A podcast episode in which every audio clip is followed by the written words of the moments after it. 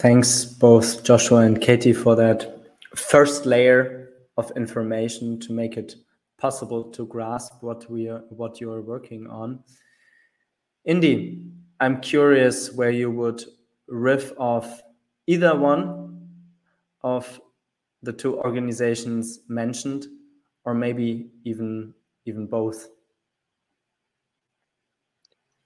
Um, yeah, I, I suppose. Um, yeah, no, I, I obviously agree with everything that's been said, and I think, I suppose the way we've been looking at it, having gone through two cycles, is um, several things. I suppose we. I'm going to just run our hypothesis through, just in a kind of really cold way. This is what what happened. So we came to the conclusion that impact investment didn't work for two reasons. One, the funds were too small. twenty million, thirty million portfolio size is just not size- sizable enough. And two, which is perhaps even more fundamental, actually impact organizations create spillovers of value which are currently unvalued in the system. And externalities that, that are generated by existing products are unpriced in the system. So it's a double double whammy. The positive aren't priced in the system, and the externalities for your benchmark aren't priced in the system. And a good example of that is, you know, we've done the work on the High Line, for example, the High Line in New York. If you looked at the spillover value of the High Line in New York, you would have paid for the whole High Line in ten months. Had you priced, have you just got ten percent of the land value uplift attributable to the High Line? Just ten percent. So ninety percent was privatized, just ten percent. So what that meant for us was that actually there was a two-edge problem. One, the capital structures were too small, and two, um, you know, the positive spillover weren't captured. And then on the other side, if you look at the S and P one hundred, I think the stats are that if you priced, if they had to price social environmental costs in, seventy-eight percent of the S and P one hundred is no longer viable. So actually our product domain that exists around us is all bullshit. It doesn't exist.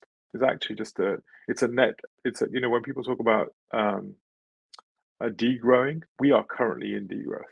Every product that you see is a degrowth product. It effectively is generating vast amounts of externalities already in excess of the positive positive effects that it generates. So there's a real question on that.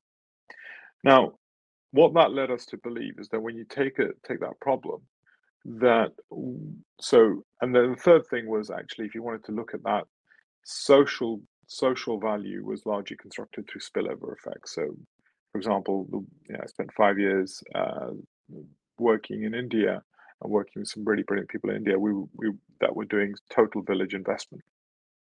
What was fascinating about that was that they did not take a product centric view. They did not take a cent, uh, uh, sort of sector-centric view. They were looking at the effects of irrigation on sanitation, on health, on education, to livelihoods, to access to markets. So they took a system-centric view of that investment portfolio. And that system-centric view was actually a completely different profile of investment models. Now, in order to manifest some of this stuff, we then decided, like, okay, if we want to start to think about this, we need to start to think about, firstly, a scale of investment that works. And we didn't think ventures were, were where you would go. We said infrastructure is where you go. So infrastructure uh, is a really good class of investment because it can absorb hundreds of millions. So the quantum of capital structuring is right. Secondly, actually, it's a product which can create vast spillover effects if you design infrastructure in the right way. And then, so that was kind of a conceptual frame. I'm just doing it in a really... Um, Uh, this took a long time and lots of failures. Nothing smooth about this at all. Retrospectively, looks way smoother. Um, then, um, uh, then we identified over time was that trees, for example, urban canopies, if you reframe them as infrastructure, they are currently priced as liabilities. And there was huge amounts of positive spillover values, cooling effects, uh, sustainable urban drainage, air, air, air air pollution and various other things, effects. If you looked at, at trees in an urban context as a piece of infrastructure, you could flip the whole model because there's hidden value which is unpriced in the system. And that dealt with the pricing of that model. So then what we've been looking at is landscape level financing solutions. So trees is one, the other one is whole city retrofit, another one is mental health, collective mental health of a city. So how do you value the collective mental health, health of a city? And all of these assets are fundamentally different types of infrastructure. So one is novel infrastructures like trees, nature. Another one is entangled benefits of, of whole city retrofit. And then, and this is, sorry about the tongue twistiness, but the collective mental health for me, for us is an intangible, emergent asset. It's an emergent asset because it's a function of other pieces of investment which allow this asset to emerge in society, but it has massive um, societal value um, attributions. So we've then been, so that was kind of underlying assets, asset class, and that allowed us to then start to think about new classes of instruments that could finance that story, and then new practices of governance, because the architecture of these infrastructures is such that they rely on multiple inputs and multiple outcomes, that your theory of governance can no longer be done through a public-private model. It has to be a many-to-many governance model. So that's kind of been really, we've been re-engineering our theory of governance and, and, and almost trying to see these infrastructures as citizens. So it's a kind of a sort of, in a way, as we've seen self-sovereign, the rise of self-sovereign rivers or self-owning rivers, we've been starting to think of these infrastructures as kind of these new self-sovereign entities that allows us to have many-to-many engagements and actually not bias towards one actor or another actor, and value steal in that way. And that's really been our a slightly boring journey. And obviously, you know, at a landscape level, when you start to look at this, there's a whole next generation complexity where you start to look at what are the liabilities, the pooling of liabilities in a landscape, and then looking at asset, asset matching against those pools of liabilities. So you do, you know, so asset liability matching at a landscape level, which I think creates a new class of uh, social or impact investing at that infrastructure scale. And that's really been some of the work. And all of this stuff is really only possible if you fundamentally adopt a, you know, digitally integrated approach.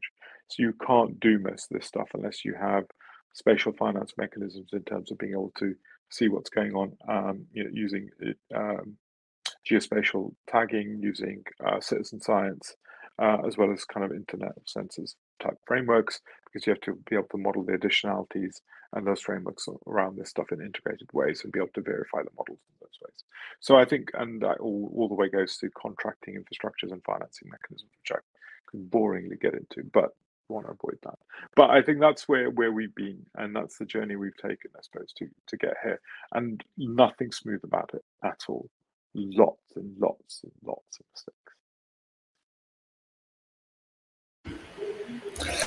I really, if I had a talking stick, I would literally put it into the middle of the four of us and really maybe consciously pause, even if it's just for half a minute, and then sense where the background you're coming from and what you're working on might evolve into an impulse. Because I now have the feeling we have kind of the infrastructure layer, the mental health layer. We have three different horizons.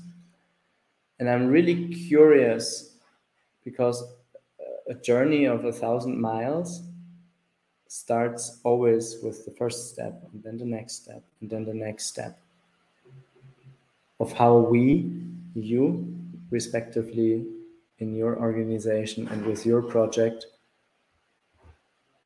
want to weave the complexity needed ahead into tangible steps.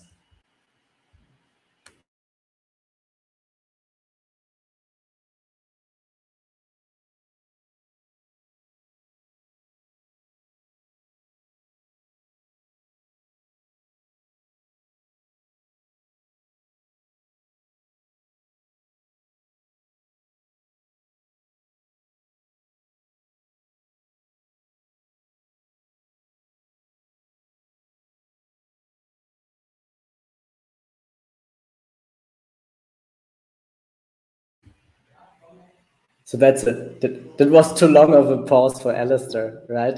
Um, I'm super curious, um, Joshua, on what you are building and on the bigger piece of intangible um, infrastructure. Sure. I think for if you look at really not ignoring or pricing in to the extent that you can the human factor, and for us we define that as individuals' ability or the human's ability to flourish inside of the organization or group, what they're spending most of their time on, and then also humans' ability to flourish because of the organization, because of the products, services, approaches, and factoring those two in in terms of of, of pricing in as a mechanism for evaluating whether it be the infrastructure, whether it be the um, both land, landscape, uh, building, urban space design, um, political systems, um, products and services, things that we probably spend way too much money or my children want me to buy and I acquiesce. Um, these are the things that are coming up for me in terms of being able to price in that, that human, the effect of, of, of what we're talking about a little bit on the human elements, both inside and, and, and outside the human factor. Um, which is something we're emerging in our discussions, especially on the backs of E S G, which is now becoming all the rage, a great thing, and also troublesome at the same time. Being able to put across that human lens, uh, that human factor lens, and saying, well, actually, this is a, a different way. Now, what we're, and this is, um, uh, I'm being very honest and, and transparent, is having troubles with is figuring out that, that, that, those me- mechanisms for accounting for that internal, which I think we we we have pretty much understood, uh, human factor, and then the external human factor. Um, but I think taking this into account for everything that we're working on, on on the various projects, you know, it's been quite surprising for us just in the last number of months, the number of of, of funds and impact related organizations and accelerators who know that they need to have differentiate their products and services in this tr- old traditional system by bringing in well-being, organizational health, purpose, tying all of those things together. Um, that there is a, a movement here, and it's not that it's us versus them. Uh, it's that we have the ability to just start doing this, start start acting upon this to show the the power that it can have.